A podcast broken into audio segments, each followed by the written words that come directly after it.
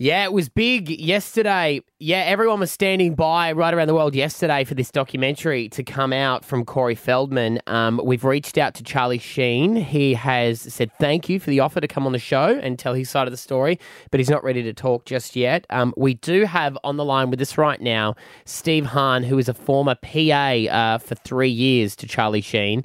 He is on with us. Steve, when this came out yesterday, were you shocked by it? Uh, yeah, definitely. You know, this isn't something that something Charlie would do, and you know, allegations are allegations. There, there- there's always something that you know people are alleging, and this is just one of them. Do you think he's coping well at the moment? I mean, he's released a statement, but could you imagine what he'd be going through? I think I think his mind is more more on his children right now than uh, anything else. 2011 to 2013, at the time when you worked with Charlie, that was the Tiger Blood phase. How did you go through that at the time? Because we saw Charlie, everyone thought it was a breakdown. I thought it was just him, you know, having a bit of fun with the media. What was that like working with him through that time? Uh, that's when I started working for him. Basically, Wow. you know, I was I was a paparazzi. That's how we met. During that time, he wanted to uh, put out, you know, the photos that were were released that I took. Um, it seemed more like something that he was planning. You know, he's a, he's a big celebrity. I'm a paparazzi chasing him around town, and you know, people pe- people close to him were not happy that I was around. You know, it was a very interesting time. Yeah, that is to is say the a.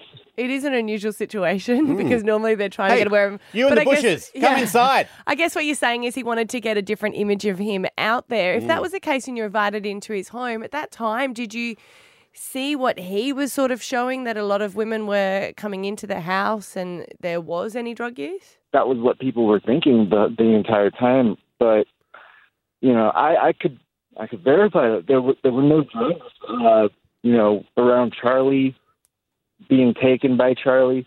Maybe some people around him were like Charlie. He wasn't on drugs at the time, Hmm. which is kind of weird because you would think that someone displaying that kind of behavior would be on drugs. Hmm. But sometimes when when you're sober, that's when you have the weirdest thoughts. So, your time with working with him, you said that, you know, you never saw any sort of, he never expressed about being bisexual or anything like that.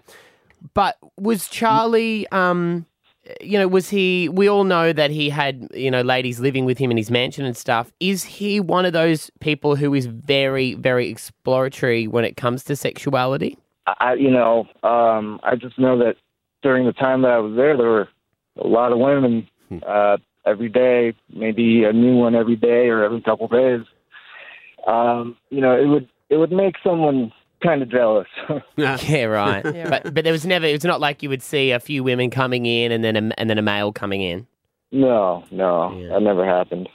Because remember, um, his ex-wife said that Charlie Sheen took a prostitute for the Christmas lunch. That's right. Oh yes. So it wasn't like he was denying it. no. I, I wouldn't doubt that at all. Yeah, yeah, yeah. I don't think Yeah. I don't think he um he didn't deny it either.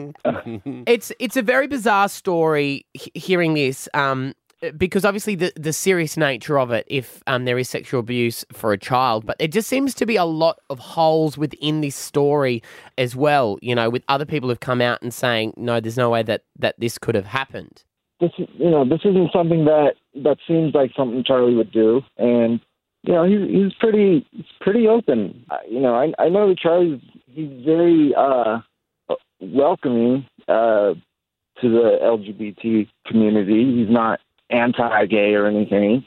This, you know this this just seems like something cooked out by by Corey that a dead person is uh, alleging. Mm. Uh, there's there's no way to verify this. Like the Me Too movement, it'd be nice if anyone could come forward and Yeah. con- confirm it as well, but it's not going to be that. I mean, the strange thing is too is that Feldman has made money out of releasing this information as well, and I, I would hope that whether this is this is true or not, I, I wouldn't have thought that he should be making money doing this. You know, if he really wanted this information out Out, there, he still should have done it. I think he was saying that done. he had to pay for the filming, but I guess he could still release it without having to do a big documentary on it with that's exactly Hollywood right. standards. Yeah, it's like you you've managed to if if it you've managed to put out information, which is the right thing to do, but also reinvigorate a career at the same time. What what is the motivation behind Feldman here? Um, exactly. That's that's the whole question. It would have come out a long time ago, and he wouldn't be trying to make money off of it. Yeah. So this seems like to me just a big money grab, and you know, to I, I think there are some other names uh, that he he released, Yeah. but you know, is he going to make money off those names, or is he going to make money off the name of Charlie Sheen? Um, just just seems seems fishy to me, you know. when's the last time you spoke with Charlie, Steve? Been a few months. We we we would text every now and then, but I haven't spoken to him in a while. You know, usually I would have to ask him permission to do these kind of interviews, but um, haven't uh, haven't spoken to him. I just know that he's uh, he's got two years sober and he quit smoking cigarettes, and you know he's really really turned his life around. And I I really admire that because a lot of times when you know you got nothing going on, you're probably going to dig yourself a hole. You know, is, is improving his life.